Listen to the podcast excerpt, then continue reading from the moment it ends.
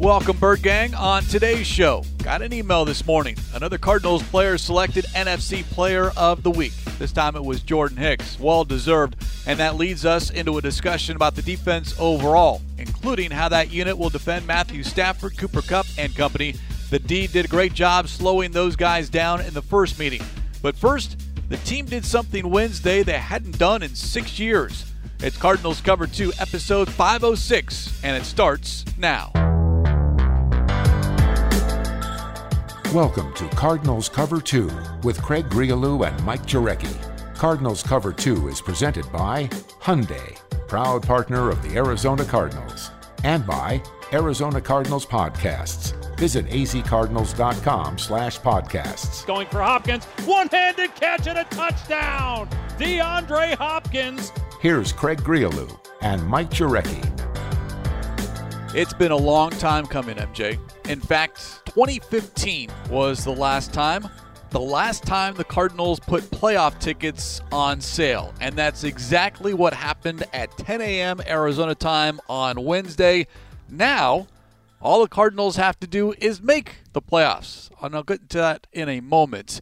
But tickets to Wildcard Weekend and the divisional playoffs are available. But as we speak here on this edition of Cardinals Cover 2, presented by Hyundai, proud partner of the Arizona Cardinals, I'm not expecting those tickets to last very long. In fact, they might already be gone by the time, Bird Gang, you listen to this edition of Cardinals Cover 2. Yeah, I would agree. And for those that have season tickets, make sure you keep your tickets. I understand that you can make some money, but this is a magical year.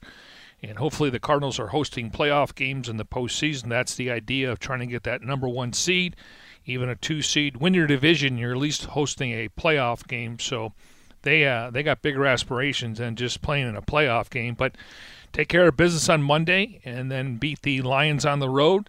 And then all of a sudden, you win the division. I liked how you referenced home games, plural, as opposed to just one home game. I like your thinking there. Thank you. And you know, it's Wednesday. Um, you know, because the Cardinals are playing on Monday, everything's kind of pushed back a couple days, so we really haven't seen the players on the field. They're in the building, they're going through meetings. Obviously, guys are getting rehab. But I'm sensing as we get closer to Thursday and Friday, this is a big week for the Arizona Cardinals. I'm, I'm sensing it. Just, just what's at stake. Um, this team feels like you know what that wasn't an anomaly what they did when they beat the Rams. We know that they were able to run the football. They got to, you know, Matthew Stafford. So uh, I'm not saying they're overconfident, but I think that they're comfortable going into this game knowing what's at stake. All divisional games are just a little bit bigger than other games versus the NFC versus the AFC. But yeah, especially considering it's Monday nights, it's the only game in town, and it's a win and you're in scenario the playoffs. The Cardinals can clinch a playoff spot here in week 14. They hold their own destiny. You win or a tie against the Rams, and the Cardinals will be in the postseason for the first time since 2015. There are some other scenarios as well that involve the Vikings losing, the 49ers losing, the Saints losing. But bottom line is, if certain things happen on Thursday night football and Sunday, then the Cardinals may already know before kickoff on Monday that they have clinched a playoff spot. But I would prefer just the satisfaction, selfishly, of a win on Monday night football at home against the Rams, national television, and that clinching a playoff spot. Don't back in. Kick in the door yourself. Yeah, I'm going to take a page from Al Davis. Just win, baby.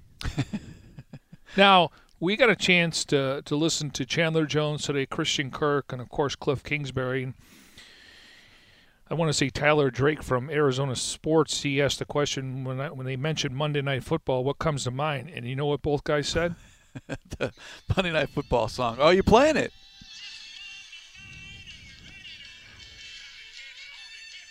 Little Hank Williams here on Cardinals Cover 2, presented by Hyundai, proud partner of the Arizona Cardinals. Yeah, each, that's usually the trigger that a big game is about to happen. Well, and Cliff said growing up in Texas, I mean, Hank Williams makes sense. And then they asked Chandler Jones, and he said the music. I mean, I just remember – you know, if the Bills didn't have a lot of Monday night games, um, you know, I was there when they went to three or four different Super Bowls, but unfortunately they lost. But a lot of times I had to convince uh, my parents, can I stay up? Yeah. That nine o'clock kickoff on the East Yeah. Coast for my four years at Syracuse, I did not like that at all. Give me six o'clock, you know, five fifteen, five thirty, but waiting until nine for kick, I I did not enjoy that. That is the best part about living on the West Coast. Oh, Coast. it's great, especially college football on Saturday. Um, you know, and now the game started at eleven and two, and then six uh, six fifteen. Our game is going to be on Monday. But is was there a favorite Monday night crew that you really enjoyed over the years? Howard Cosell. And at that time, growing up when you're young and you watch it with your parents or your father, and that's the only time you got to see highlights.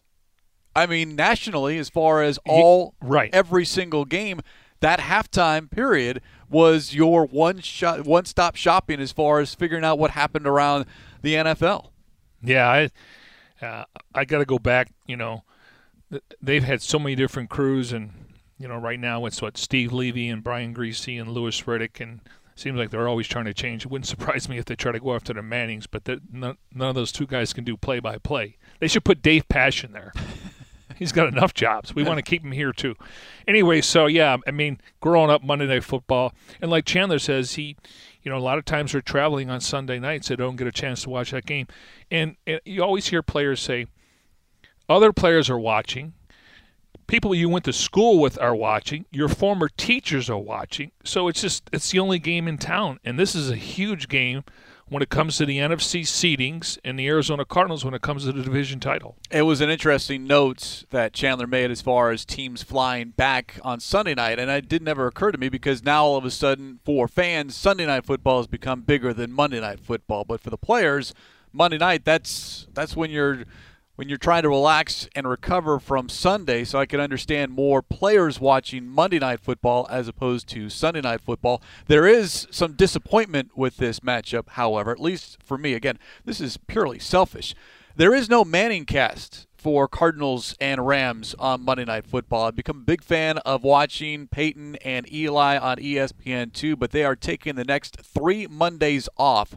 The Manning cast returns week 17, Browns Steelers on January 3rd. Well, you and I were having a conversation earlier in the week, and you know, I'll I'll I'll watch the Manning cast, and a lot of times it's based on the guests, and, and they would come up with a lot of good guests. I mean, last week it was what uh, David Letterman and and Aqib Talib, and who was the last guy?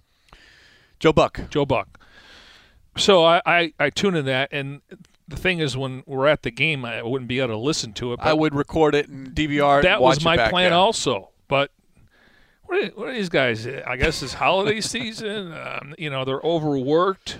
They're everywhere. The Mannings are everywhere. Yeah, it is a fun broadcast to supplement what they do on the Yeah. main broadcast on ESPN. You learn something too. Yeah, it's it's fun. It's the X's and O's. It's more analytical. It's more in depth, and there's some fun as well. As we continue here on Cardinals Cover Two, presented by Hyundai, proud partner of the Arizona Cardinals. All right, MJ. It's a Wednesday following a Cardinals win. So what happened on Wednesday? 6:32 a.m. The email arrived in my inbox, and this one was a little bit of a surprise. I was not expecting it because, well, when it's a defensive player, sometimes that gets lost because it's all about the offense and the numbers that offensive players put up. But a tip of the cap to Jordan Hicks, named NFC Defensive Player of the Week, first time in his career after a season high 13 tackles, nine of them solo. Tied a single game career high with two sacks. He now has a single season career best, five sacks overall, and he did that in a 33 22 win on the road against the Bears. Yeah, it couldn't happen to a better guy. Uh, we all know the story, but at the end of the day, um, even though the GM Steve Keim anointed Zaven Collins on draft night, push comes to shove. I mean, and, and I want to, uh, I recall going back to training camp, and Zaven was running with the ones, but it was kind of short lived, maybe four or five days into practice.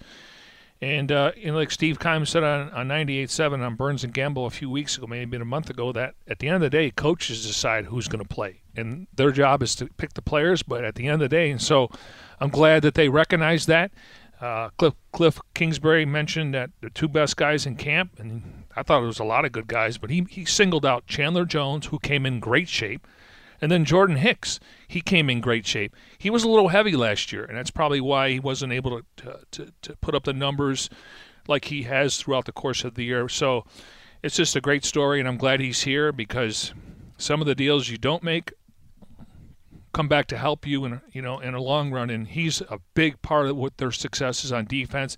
He's a captain. He's making the calls. He's getting guys lined up. So i can't say enough about jordan hicks. Chandler jones earlier on wednesday called hicks the heart of our defense. It's his job to get everyone right meaning lined up around the field. And yeah we chronicled everything this offseason. He did acknowledge that he asked for a trade but at the same time, it's your job to come in and work and also help other guys get better. Zaven Collins taking him under his wing. So a difficult situation. He's made the best out of it. And now the only player in the league with at least 90 tackles and five sacks. He is five tackles away from a third straight 100 tackle season. Each of his years with the Arizona Cardinals getting to that century mark, and he is under contract next season. So I don't know what is going to happen in the offseason, but I am certainly glad, to your point, the best move of the offseason, the move that didn't get made, and that is making Jordan Hicks, well, he was available, but couldn't quite find a trade partner for him. Yeah, and, and you know, previous years, obviously, when you're missing your horses, you don't have Chandler on the field for the majority of the season you know, a lot of those tackles were coming down the line of scrimmage, and that's his job. That means the defense line was going to, you know, they're getting pushed around a little bit. Here, we're seeing more tackles closer to the line of scrimmage.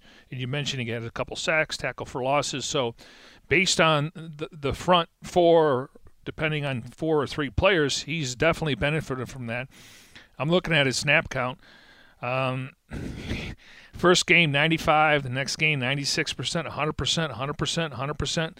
Uh, Houston, 64%, 100%, 89, 100%, 100%. So um, he's hard to take off the field. It's a good problem to have if you're the general manager, Steve Keim, because to use to your point, plans do change. And the plan was to go with Zaven Collins and Isaiah Simmons. Yet, training camp, you get guys on the field. How quickly can they pick up the playbook? How quickly can they understand what is being asked of them? And no, Jordan Hicks is not more talented athletically than Isaiah Simmons or Zaven Collins, but he is smarter. Football IQ, experience within this defense, yes. year three, and that matters, and that's something that you can't always plan for or know until you get these guys on the football field. So again, Jordan Hicks, NFC Defensive Player of the Week, fourth time a Cardinals player has been honored. Chandler Jones twice, Byron Murphy earlier in the year, and overall the sixth player of the week selection. Kyler Murray and Matt Prater each being honored this year.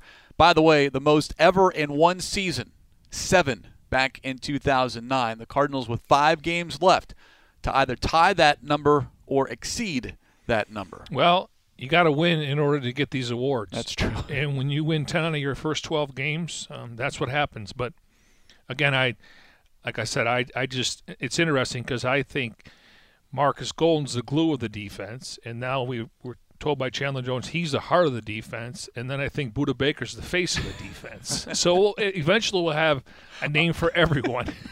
that is your job before the regular season ends. And maybe if you want to go into the postseason by by the end of the 2021 season after the final game is played, all 11 starters will have something attached to them to explain their significance within the Arizona Cardinals defense. I like I like how you did that. That was very. very I, well. I, I, mean, I maybe I'll just put the secondary, but Jalen Thompson. I got to find a name for him. Maybe he's the thumper of the defense. I got four now. Right. I'll work on and, and they rotate players. I'll try to come up with something.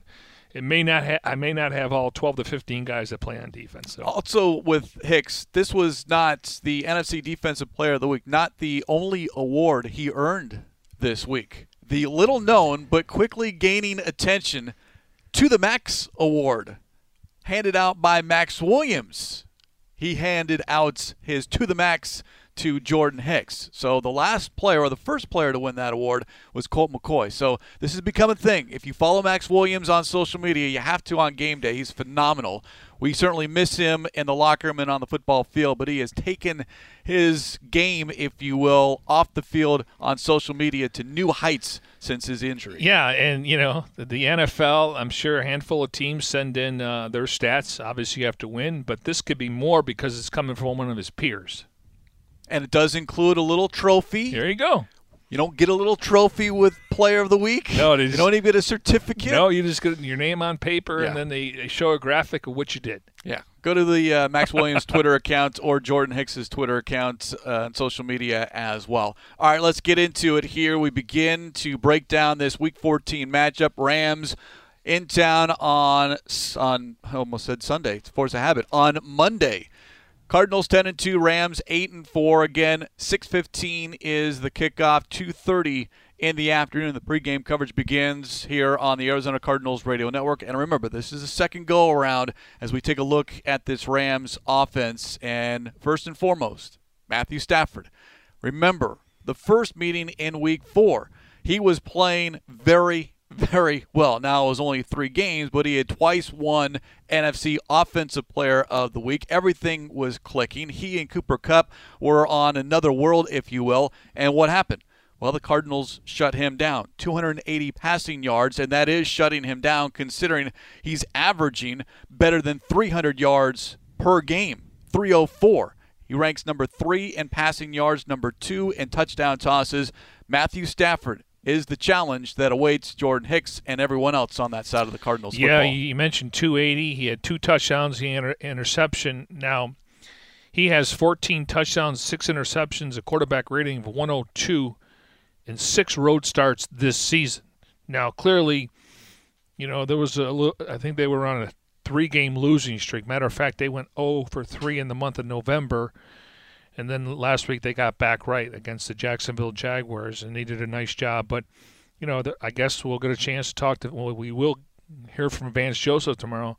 I mean, it's not like they have Todd Gurley back there, so it's going to be interesting. Get him off his spot and try to force some turnovers, but easier said than done. Well, you bring up the six interceptions and six road starts. Last week against the Jaguars was his first game without a giveaway since week eight, and that coincides with the three game losing streak. Six turnovers during those three mm-hmm. straight losses.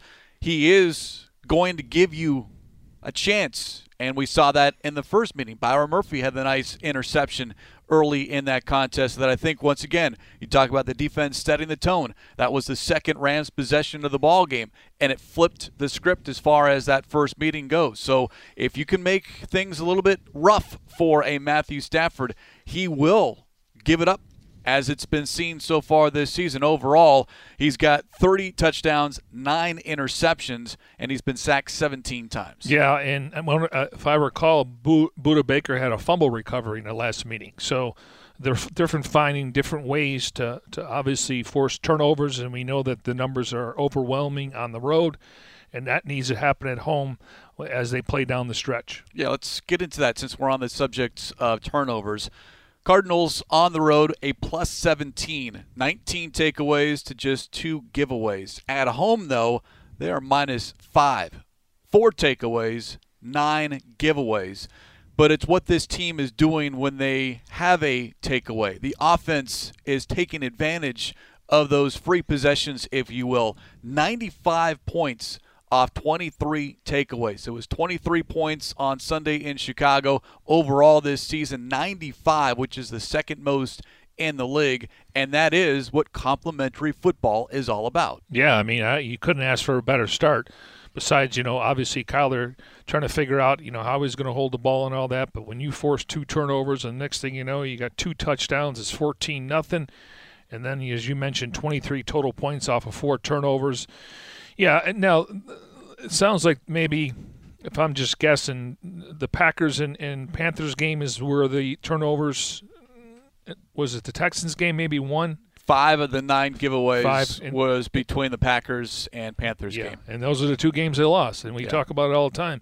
You know, sometimes you can overcome it, but when you're minus two, minus three, and you're not able to put many points on the board, that's what's going to happen on the other end. Cardinals cover two presented by Hyundai, proud partner of the Arizona Cardinals. A reminder, Bird Gang Pro Bowl voting is underway. NFL.com slash Pro Bowl vote. You can vote now through December 16th. Send your favorite Cardinals players to Las Vegas on Sunday, February 6th at Allegiant Stadium. It is the 2022 NFL Pro Bowl. Vote NFL.com slash Pro Bowl votes. All right, let's bring it closer to the present, and that is Week 14. By the way, the Cardinals are hosting a toy drive prior to the Cardinals Rams game. Collect new unwrapped toys for Arizona Helping Hands. There will be drop off locations around State Farm Stadium. A QR code will also be placed at the drop off locations for those who wish to make a monetary contribution instead. Now, when the game begins, we touched on Matthew Stafford. You brought up Marshall Faulk, I mean, sorry, Todd Gurley, not in the backfield anymore. And when the Cardinals first faced the Rams, Darrell Henderson, well, he didn't play last week. He's dealing with a thigh injury. And all of a sudden, Sony Michel, who was added before the season began as almost an insurance policy, came in and had over 100 rushing yards, the first Rams running back to eclipse a 100 yard rushing game this season. 121 on 24 attempts. And this might be a much different Rams team than everyone saw back in week four, or at least recently during those three game losing streak. Yeah, and, and really, uh, Sony Michel obviously is a guy that can run between the tackles. They can line him up on the in the slot. They can line him on the outside for the wheelhouse route, and he's probably getting some of those targets that Robert Woods was getting. Uh, obviously, Beckham did have a touchdown last week. You know, Cooper Kupp and then Van uh, Van Jefferson, and then they do utilize their tight ends. So, yeah, I mean, Sony Michel, he's he's kind of a small scat back, um, but he's very shifty and he, he can do multiple things. So again, he again they they have weapons, but you want to keep everything in front of you when it comes to their running game and their passing game. Four times in the Rams' first six games, they had over 100 rushing yards but only once in the previous five games before Sunday against Jacksonville did they get to that 100 yard mark. And the talk in Los Angeles is maybe they have rediscovered that running game and tried to figure things out how to get back on track because something was not going well during those three games in the month of November in which the Rams have fallen further back of the Cardinals and the rest of the NFC. Yeah, and just based on you know some of the game I was able to see, um, more of the highlights. Uh, Stafford got back to utilizing that play action, and when you can when you can just you know have a somewhat of a run game, it doesn't have to be 150 yards. If you're getting three or four yards of pop, that plays right into what Sean McVay does want he wants to do. He wants to keep the defense on their heels versus their toes. So it's it's a scenario where if if if comes down to the bottom line would be is that you just can't get in a shootout with this team, and I don't I don't think it's going to be a shootout. And Chandler Jones mentioned, you know, because I asked him about you know um, the left tackle he's going against, but also I asked Cliff about Von Miller.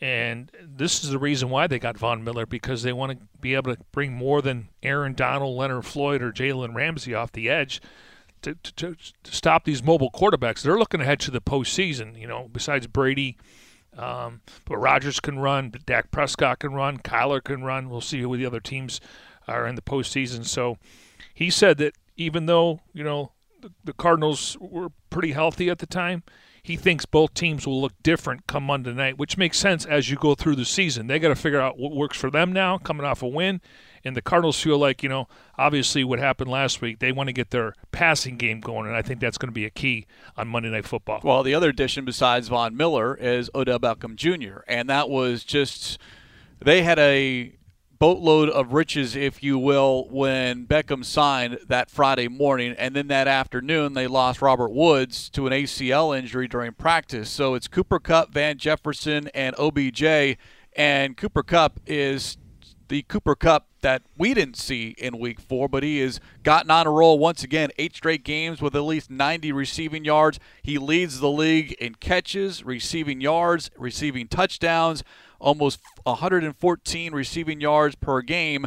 But, Bird Gang, his season low total happened in week four against the Arizona Cardinals, and that was in large part not just to Byron Murphy, but everyone else because Murph hurt his back early in that contest, and that's the first time we really saw a lot of Antonio Hamilton play defense. So credit the entire secondary for slowing down Cooper Kupp. And I, I know that I, I don't know if it happened before Murph or maybe it was Jalen Thompson, and they they put a nice lick on him on the sidelines, and you could see he, he wasn't running like he normally is. Um, it's remarkable. I mean, the, you can tell when they made the trade that they spent a lot of time in the offseason working together. I mean, because it's a lot of it's timing, but he became the first player ever with 100 catches and 10 receptions. He's got 11 in the team's first 12 games of a season. And he can become the third player in Super Bowl era with 90 plus receiving yards in nine straight games. As you mentioned, he leads the NFL with seven games, 100 yards. He has five catches of in 16 straight games, the longest streak in the NFL. Clearly, he's a weapon, and I like the way they use Beckham on the goal line. And Beckham, he when he was here a couple years ago, when Cleveland was here, he he had a decent day against the Cardinals. And again, I think they got to get on the same page. I mean, Odell's really good on that that, that double move where you, you got to keep your eyes. You can't look at the quarterback. You got to keep your eyes. It, we know he's talented. It's just how much impact can he have? Because you look at Van's uh, Van Jefferson aims for his third in a row touchdown catch. He had 90 yards and a receiving touchdown in Week Four against the Cardinals. He was a weapon.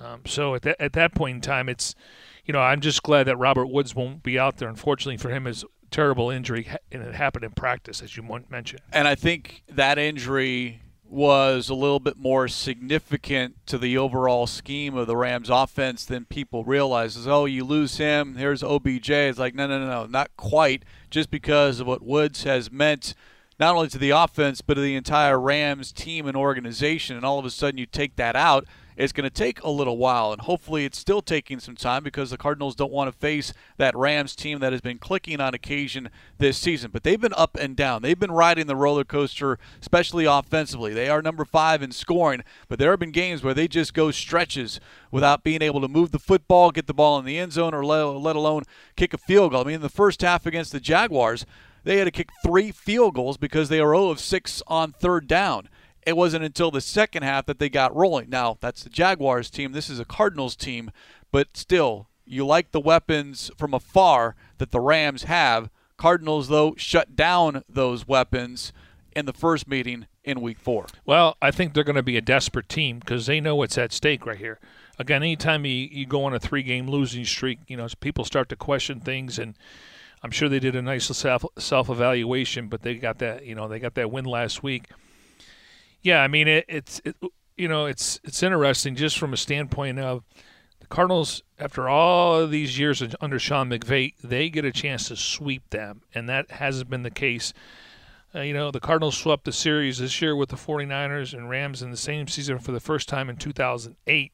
Arizona will be the first season sweep of the Rams since 2014. So, and again, can't predict the future, but I just feel like maybe the tide is turning based on the Cardinals where they are in year three with with the same coordinator, head coach, and quarterback. And, and that would be ideal because we don't know what's going to happen in Seattle. We don't know what's going to happen in San Francisco with their quarterbacks.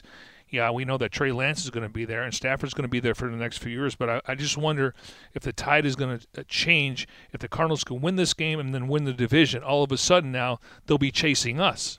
Let's hope the tide has turned and the Cardinals get back on top of the division for the first time in a long, long time. They can do that with two more wins, clinch a playoff spot this week, next week in Detroit, clinch the NFC West. But first things first, and that is get the job done on Monday Night Football. Again, 6:15 is the kickoff. 2:30 pregame coverage begins on the Arizona Cardinals radio network. We will continue to break it down all week long here on Cardinals Cover 2 presented by Hyundai, proud partner of the Arizona Cardinals.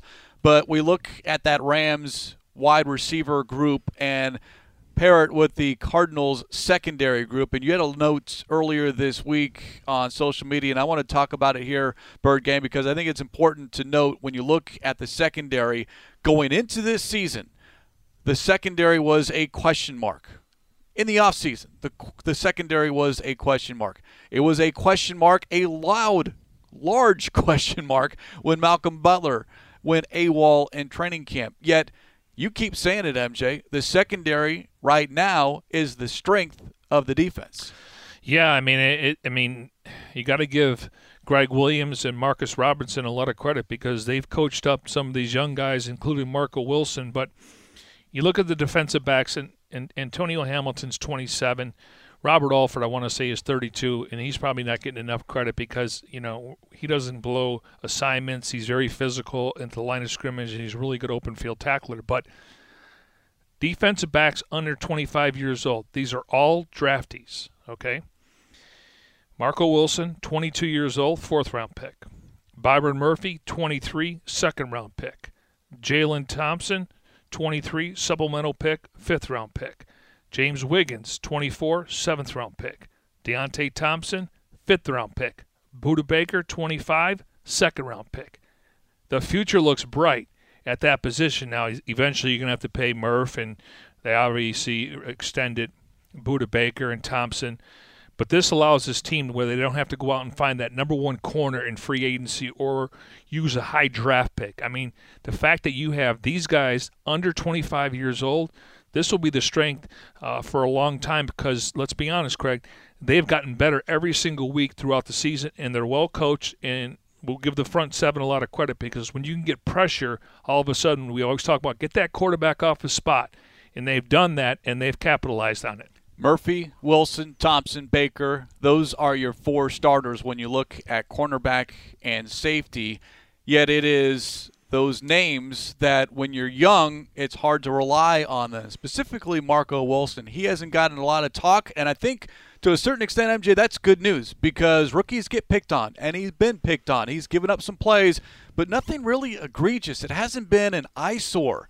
Now, I don't know if you watch film and it's a little bit different, but I haven't been on post game and looked at you know what happened defensively or whatever and say, oh wow, that was that was just a bad game for Marco Wilson. He's been pretty consistent the entire season, and it's a lot to ask. Not for a draft pick, but a fourth round draft pick, as opposed to a first round draft pick who outplayed everyone else that he was competing up. He rose up on that depth chart from where he was in the offseason into training camp to where they were comfortable when Malcolm Butler decided he didn't want to play football anymore. That, you know what? We're okay. We got Byron Murphy, we got Marco Wilson. We'll go into the season with that. Still had a lot of reservations, but those reservations, for me, they're gone. Yeah.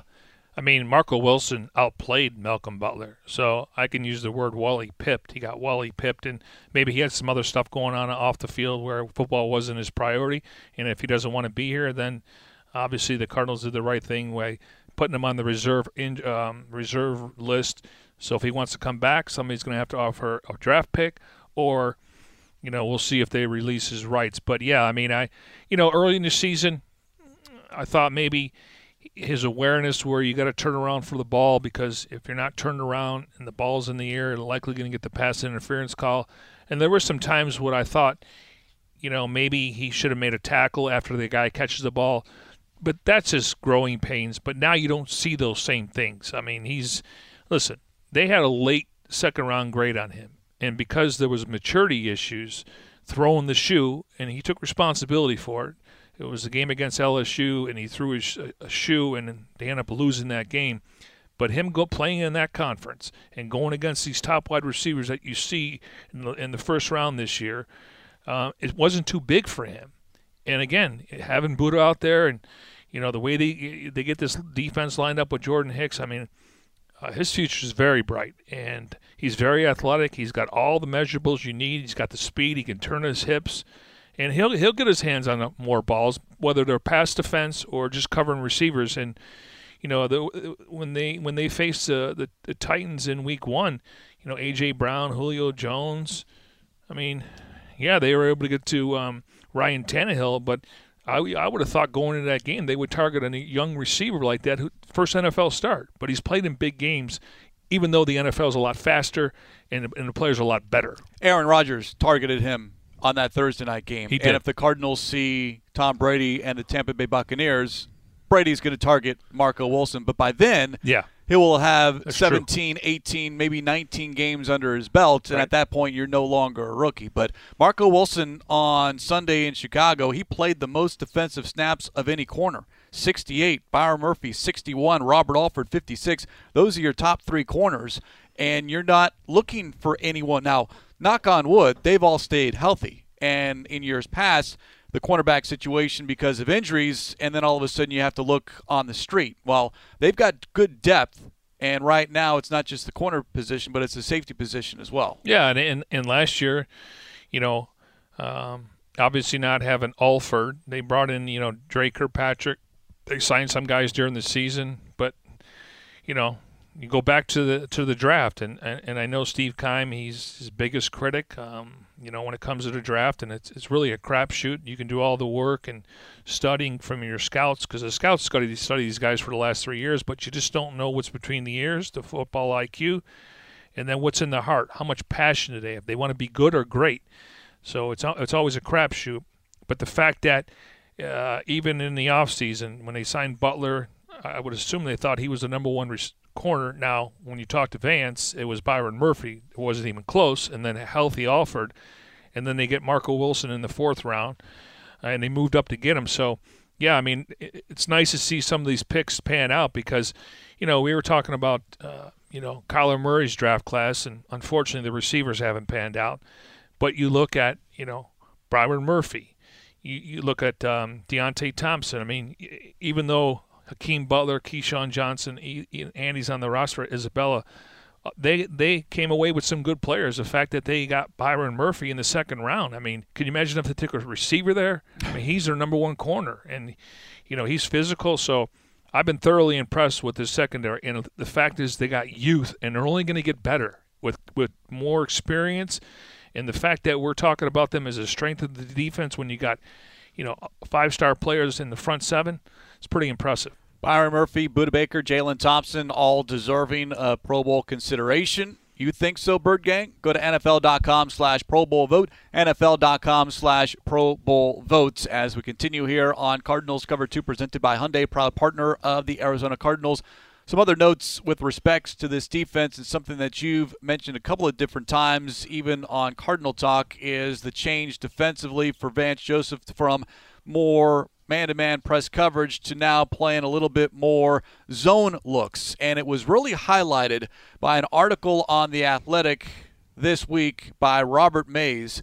I thoroughly encourage everyone to go and read this. For a lot of us that have been around the team, watched the team, cover the team, fan of the team, not a whole lot of new stuff, but it's a national article on Vance Joseph and the Arizona Cardinals defense and the fact that there was some patience and some continuity. This is year three. This is what was the expectation when Cliff Kingsbury brought Vance Joseph on board. Year three, you're going to build this. And then also some dynamics with respects to how the Jordan Hicks, Zaven Collins dynamic played out, the improvement of Isaiah Simmons, Jalen Thompson, how quiet he was, and now maybe not so quiet as far as him leading team meetings, and then just some analytics as well. And Kyle Odegard certainly would appreciate that, our former colleague here with the Arizona Cardinals. But that press man versus now more zone looks, and it was Marcus Robertson who Vance Joseph credited for making that.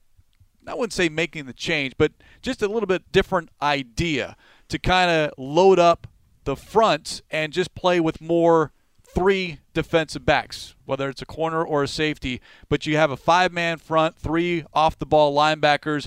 And the idea is to get those teams that like to run the football to see that and say, you know what, it's going to be hard to throw against that. Let's let's open it up a little bit. And I think that's where all of a sudden this Cardinals defense is getting those takeaways because teams that would prefer to run the ball are having to throw it based off the coverage that the quarterback sees when he breaks the huddle. And it can change weekly because Allen Robinson and Marcus uh, Goodwin were out last week. Besides Mooney, they did play some man press at the line of scrimmage, and I think that led to Andy Dalton holding on to the ball a little bit longer, and it led to four interceptions. So.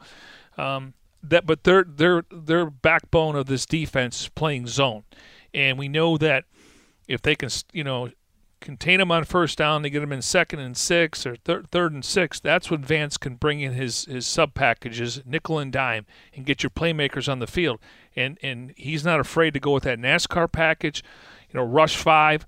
Um, sometimes uh, last week they only had two defensive linemen, and then you're seeing some guys come to the line of scrimmage and then they drop back into coverage. So I uh, can't say enough about Vance and what he's done with this defense, but I think he was thinking we got Patrick Peterson, a number one shutdown corner at the time until the suspension. The last couple years, he wasn't the same player. Maybe lost his his, his uh, first step, and then you lose Alford. So I, I get what he was trying to do there, and you got Chandler. You know, all of a sudden, you, when you're playing, um, you know, man to man, you hope that somebody can get to the quarterback zone. We're going to bring pressure on you now. So He just didn't have the personnel, but now they have the personnel to change it up weekly. They can do it during the game. But I would assume this week we're going to see more zone because of the weapons they have, and you have a better quarterback in Matthew Stafford than Andy Dalton. Here are some numbers to back up this discussion, and this is courtesy the article on The Athletic by Robert Mays. Last season, Cardinals played man coverage on nearly 46% of their snaps and blitzed on nearly 39% of their plays, the third and fourth highest rates in the league, respectively. This season, the Cardinals defense has already played more snaps of cover two than all of last season. They're playing with just three defensive backs, which is, as I said, forcing teams that like to run the football to open up their offense. And the specific example that the writer Robert Mays mentioned was the game against San Francisco, the second meeting. And we saw Jimmy Garoppolo drop back 40 plus times, I believe, because of what he was seeing and what Kyle Shanahan was seeing from the sidelines. You've got eight, nine in the box, and then all of a sudden it's like, well, our advantage is to throw the football. And the Cardinals have the talent and they understand what is being asked of them in year three and the different schemes that Vance Joseph is providing that they're able to make sure that those open receivers at least initially look open, but they're able to recover in an instant. Yeah, we're not seeing, you know, as I say this, you know, every game's different, but we're not seeing a lot of yards after catch. You know, you're not seeing guys just wide run wide open. When you play that cover two, you're basically saying we're not going to let anything over the top. And then if we need to support the run game, that's when the safeties come down, and we know how well they tackle between Budda and Jalen Thompson. So, you know, I I, I, completely understand why he did it. Uh, I didn't realize that it did it that much last year in man to man. But at the same time, though, you know, I just I, I always look forward to his game plan when it comes to Vance. I mean, he, I mean, he said it. He spent a couple months on, on the on, on the Titans, and I think once you get to schedule, you look at everyone who the new additions. But then when you get to this point in year, you look at the last four games. What are they doing? But he always comes up with something, and to me, that's the beauty of having him in the system and being the coordinator for three years. And the players, uh, I thought Chandler made a good point during the press conference on Wednesday that because they, they've been in the same scheme and system for three years, a lot of these guys, and even guys like Chase Whitaker and some of these other guys that we don't talk about, they're getting a ton of reps. He almost says like some of these guys are like coaches on the field now because they've been in the same system and they're not confused. They're all on the same page, and I think it shows on game day. There is very little miscommunication with this defense here this year. And guys know where they're supposed to be, or they're quickly directed to where they're supposed to be, but not a lot of confusion. Now, you're going to have some of that, but you remember first two seasons, a lot of guys arms up in the air, shaking their head, pointing the down. finger. That's not happening. Now you're going to get beat. I think we had a game this year. Maybe it was against the Packers. Maybe the Randall Cobb play, where Byron Murphy maybe thought Budda was going to come help out. I mean, that's going to happen. Plus, it's Aaron Rodgers. Yep. He can be looking to the right side, and he's setting you up, and all of a sudden he doesn't have to look, and he just throws the ball. Um, it, again, you're talking about a Hall of Fame quarterback, but if I can only count a couple on one hand, that's pretty impressive versus guys wide, wide open and, and everyone pointing to each other. Who, you know, not it wasn't me because everyone at home's going to say who blew the coverage. But I, honestly, I, I, haven't seen as much as we had in the first two years under Vance. Overall, this defense number four in scoring, number four against the pass. They are fourth as far as takeaways. Now the run game certainly a little leakage there as well. But if this team can win on first and second down, then all of a sudden third down becomes predictable. You can attack the quarterback. So, yeah, the run defense, you'd like to see some of those numbers down, but it goes back to what they do on first down. That dictates what happens the rest of those set of downs. If the Cardinals are winning on first down, as they have been, great. If they're not, i.e., Packers and Panthers, then all of a sudden, yeah, the entire playbook is open to your disposal. Well, and you know, depending on the quarterbacks they play, I mean, it to me, it's it's really impressive that they're only giving up 210 yards in the air per game. I mean, you, you look around the league. I mean, uh, that's that's really impressive. And you know, like I, I mentioned maybe on the Red Sea report, maybe I mentioned it on Monday on Cards Cover Two it's not like they're giving up 165 yards on the ground per game. Now, you like to see the, the average per carry come down. What is it, 113 or 120 right now they're giving up? Correct. Per, yeah. Okay, which one is it? One third, almost 114 in Okay. the game and 4.7 yards And, per and I carry. thank you. And I think it gets overlooked because they're forcing turnovers. But clearly, uh, and this is a nitpick, and They talk about it every week. I mean, they want to run the ball and getting chased back, and obviously Luxury and Kyler and stopping the run. I mean, getting these guys in second and third and long, um, and that's something that it may not be perfect. But if you're getting gashed for 165, 170 yards per game, that's an issue. And the Cardinals, according to your your your your uh, stats this week that you gave me, they they ran for over 200 yards on the Rams. And it was it week four. In week four, 40 carries, average better than five and a half See, yards. Another way to win. I mean, yeah, we like to see him spin the ball down the field, and there's going to be options for these these wide receivers and tight ends this week, uh, just based on the Rams. I mean, they can't cover the entire field, even though they got some playmakers. And we'll see what Kyler Murray has to say about this matchup when we rejoin you on Thursday here on Cardinals Cover 2, presented by Hyundai, proud partner of the Arizona Cardinals. Last thing for this show, and it's an important note.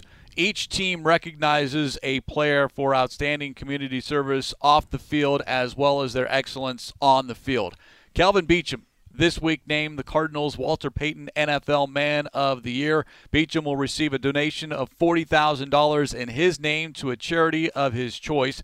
This is the second time he has received his individual players Walter Payton NFL Man of the Year distinction back in 2018 with the Jets. He was so honored, but can't think of a more deserving person an excellent player, an outstanding right tackle who is only here in Arizona because of Sean Kugler. He has made that clear a number of times, and the Cardinals are better off for it. But it's what Kelvin Beachum has done around the community. A great article up on azcardinals.com by Kevin Parrish about Beachum and what he has done, not only locally, not even across the U.S., but worldwide. His contributions for him and it's a great honor and best of luck to him to now to become the 2021 Walter Payton NFL Man of the Year, which will be announced before the Super Bowl. Yeah, I, I actually talked to Larry Fitzgerald yesterday, not name dropping, and Fitz just said, Mike, uh, I, I'm not surprised. Uh, I, I, maybe Larry just because Larry has a great Rolodex, maybe they knew each other before, but we're talking about like providing water to, to some of these cities that can't afford it. We're talking about bringing Wi-Fi to some of these schools. I mean, the, little things. And you know, we didn't get a chance to talk to him today. I'm assuming maybe he'll be available tomorrow along with Michael Bidwell. I don't know that for sure, but um, this guy, I don't, I, I don't think he'll be a run for a politician, but he's got a bright future, and he's so respected in that locker room. And and what he does on the field is kind of, that's his job.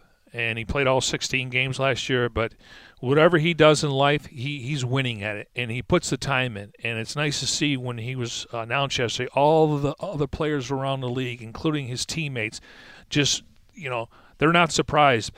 But I'm glad he's getting recognized for what he does, not only on the field but off the field. I mean, he's really trying to make a difference in some of these communities that just don't have the funding. And he's going to get forty thousand dollars, and he can sp- spread that out for a couple different charities again, just a, a great guy. He's got a bright future off the field, whatever he chooses to do. You bring up Fitz, and I heard Kurt Warner this week on the NFL Network say what Fitz has told a lot of people privately, but the Walter Payton NFL Man of the Year award is the most important award any player can receive, higher than the MVP as far as an individual honor. It means more to those players because, yes, you're excellent on the football field. Everyone in the National Football League is excellent on the football field, but are you excellent off the field? In your community. Well, I remember Warner, he got the trophy in uniform. Yeah, they don't do that anymore.